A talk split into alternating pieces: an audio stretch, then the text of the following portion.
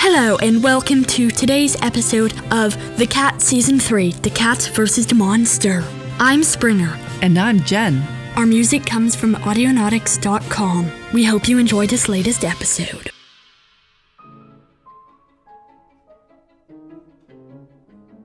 After an amazing victory tour in which they had visited every city on the western seaboard until they finally went through the Panama Canal, Rascal and Jimmy were going up the Brazos River in the HMS Caledonia, tugged by Waco's signature paddle boat, the Brazos Queen. I'm so happy that we're finally getting to go home, said Rascal. Whoa, what's that in the water? said Jimmy, pointing off the side of the boat at a oh. large fin. Ah, oh, said Rascal. It must be either a shark or an alligator. Garfish, where's Vegas Blaster? I wish Vegas Blaster would come and clean it up. Oh. But it didn't matter. At that point, the Brazos Queen docked at the side of the Brazos River, and everybody proceeded up to the convention center parking lot, where there was a huge celebration party welcoming Rascal home to his town. Yay, said Rascal as he ran off of the boarding ramp of the Caledonia just as it was docked. Jimmy close behind him, his epaulette hat flapping in the wind. Through the party they went, pushing away people in a mad rush to get home. Outside of the convention, two limousines were parked. I go with you, Rascal? In that limousine? said Jimmy. No, said a driver nearby. You get your own limousine. You can't go with him.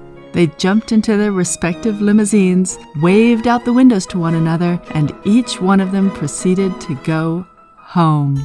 Rascal was so excited to see Granny Annie's house as they drove up Chateau Avenue. He pressed his nose to the window, anticipating it, and then they were there, and he tumbled out onto the sidewalk and scurried up to the red front screen door. He almost knocked, and then he remembered that it was his house, and he opened it up with a squeak and a crack and a clang, and he was inside and turning into the living room when he saw her sitting on the couch. Her ears weren't smoking, but she was unmistakably Boo Cat.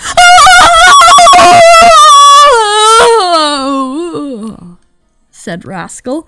He cowered against a wall in terror as Bucat's small, squinting green eyes stared out at him with hatred. Hey there, Rascal, said Scampers. Come on in. I'm glad you're home. I've just been talking with this awesome cat named Boo Cat that I met at the convention, the Invention Convention. And we've been talking about the most amazing robot that we're working on together.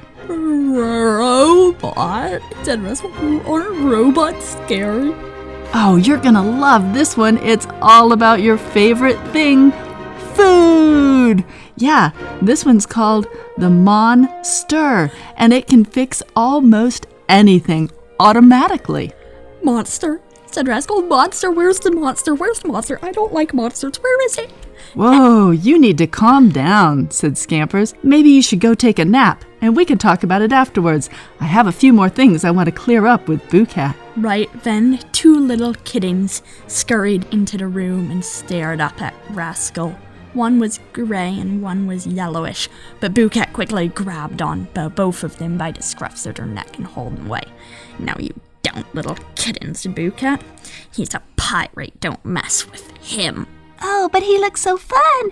He looks really cool for jumping up and down on. I want to jump up and down on his belly like a trampoline. Yeah! But Rascal was sent away, up to bed, and there he sat until he sadly went to sleep, still hungry. The next morning, Rascal woke kind of like a first day of school morning to the busyness of the house below him and the sweet smell of, well, if it wasn't quite bacon grease, it was something greasy. He opened his eyes and looked above him, and there it was a terrible, towering metal figure with a glowing red slit in the middle of its tall, elongated head, which had windshield wipers on it, which were quickly wiping grease off of the slit, and it was covered with grease in the joints of its forearms. It reached up towards Rascal. Um, said Rascal, uh, what are you? Hello, good morning, Rascal, it said. I am the monster. Ah, you're a monster. You're a monster. Help, I don't like monsters. Is that what a monster looks like? I've never seen a monster before. I guess Spook is kind of a monster and the carnivorous sheep are too, but like, you're a real monster. Not that kind of monster. I am the MON-Stir, or the multi-optioned neutron stirring apparatus machine, designed particularly for you from Boocat and Scampers. I don't know what any of that means, but I don't think I want that. I just want bacon. Can I just have some bacon? No, you may not have bacon. I made you a special breakfast. You may not have it in bed. You must come downstairs to the table. It reached into its stomach cavity and pulled out a halved grapefruit, which had a spoon sticking into it. But then again, you cannot have it here. You must come downstairs. Must come downstairs. No, said Rascal. I'll never go with you. I'll never do anything. Does not compute, said the monster, and reaching down one of its forearms, it grabbed onto the scruff of Rascal's neck and began to haul him downstairs. Kabump, kabump, kabump. His head hit on every stair. Leave me alone! Leave me alone! Leave me alone! said Rascal. But when he got to the bottom, there was Scampers with a huge smile on her face. Oh, Rascal, you've met the monster! I'm so glad! Come on, let's have breakfast together. I know you're gonna like it. I don't want to have breakfast with the machine. It's freaky. And where's Granny? Is it trying to replace Granny? What have you done with Granny? Oh, don't worry, said Scampers. I think Granny went on vacation for a couple weeks. You know, she always takes those trips to China every spring. Anyway, she'll be back sometime, and in the meantime, it's just the two of us and the monster.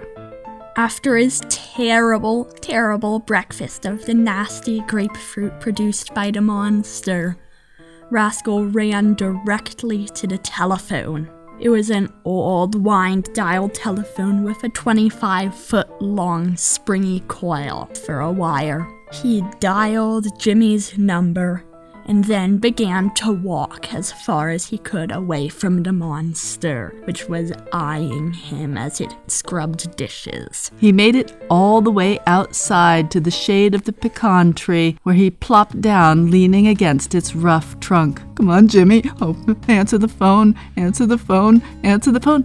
Hello? Came the answer at the other end. Hi, this is Jimmy. Hi, said Rascal. It's Rascal here. I have a really scary situation at my house on Chateau Avenue because, like, the monster's coming after me. It's really a monster. It's, like, big and metal. Whoa, you saw a monster? Uh, let me come. I'll be right over. I'll be over in five minutes. No, Jimmy, don't come. I, I thought I was going to come to your house to get away from it. Nope, nope. I'm getting on my mono right now. The line went dead. Jimmy, Jimmy, said Rascal. Rascal? Rascal? said Jimmy, still on the other end of the phone, standing on his mono. Where are you? But it seemed that Rascal had hung up. So Jimmy got onto his mono and began to go off down the street. Meanwhile, the monster loomed out of the door of Granny Annie's house, holding the cut telephone wire. Hello, subject, said the monster. I have another grapefruit for you. I don't want a grapefruit. Can't I have something delicious? I don't eat just grapefruit. The monster handed Rascal the grapefruit, but as it did, the door swung open and Scamper stepped out. Monster! She said, Come back. Don't feed Rascal just grapefruits. I didn't finish programming you. Rascal, just finish that grapefruit and then you can have something yummy tonight. The monster walked in dejectedly after Scampers, leaving Rascal with his grapefruit. Under the tree, Rascal munched on the grapefruit sour juices sadly dripping down his chin. He felt particularly unhappy. He didn't know why Scampers ever partnered with Boocat to build this horrible robot. But through the window, he could see that Scampers was showing flashcards to the robot. Squinting, he could make out a picture of an apple, and then a picture of some celery, and then a picture of what seemed to be a purple ball. But he remembered somewhere that it must be a cabbage. Rascal decided to go and look to see what Scampers was doing with those, so he walked up to the door. Scampers held up a flashcard like an onion in front of the monster. It looked at it, but it became distracted upon seeing Rascal walking through the door. Onion, onion, register, onion in peripheral vision, it said, and it began to move towards Rascal, one arm flailing while the other reached to open up its stomach. Out it pulled a knife and a spatula and various other implements which it clung to with not one but three of its four arms, and the fourth arm reached out with pincers and headed straight towards Rascal. Scampers confusedly glanced around the room. She didn't see any onions in the house. She hadn't gotten any. Onion, onion, onion. Oh, said Rascal. It thinks I'm an onion. Help! He ran for the front door with the monster close on his heels. As he flung it open, up the walk came Jimmy. If you enjoyed The Cats, you may also enjoy The Wrong Town. The Wrong Town by Springer Moore, co host of The Cats, and Marley McDonough, is a chapter book for 7 to 10 year olds. Kira is just trying to get one good look at the mysterious island off the shore from her cousin's apartment in Baku, Azerbaijan, when a massive wave knocks her amusement train clean off its tracks. She soon washes up on the rocky shore of the island itself and is caught up in the bizarre succession of leaders and revolutions, which begins soon after her arrival on the tiny chunk of land known as the Wrong Town. In this hilarious story of unique characters, bad leaders, and one giant stuffed wolf, you will find out just what happens when you live on an island paved with duct tape and the only things to eat are Mountain Dew and potato chips. The Wrong Town is available in both paperback and ebook formats from Amazon.com.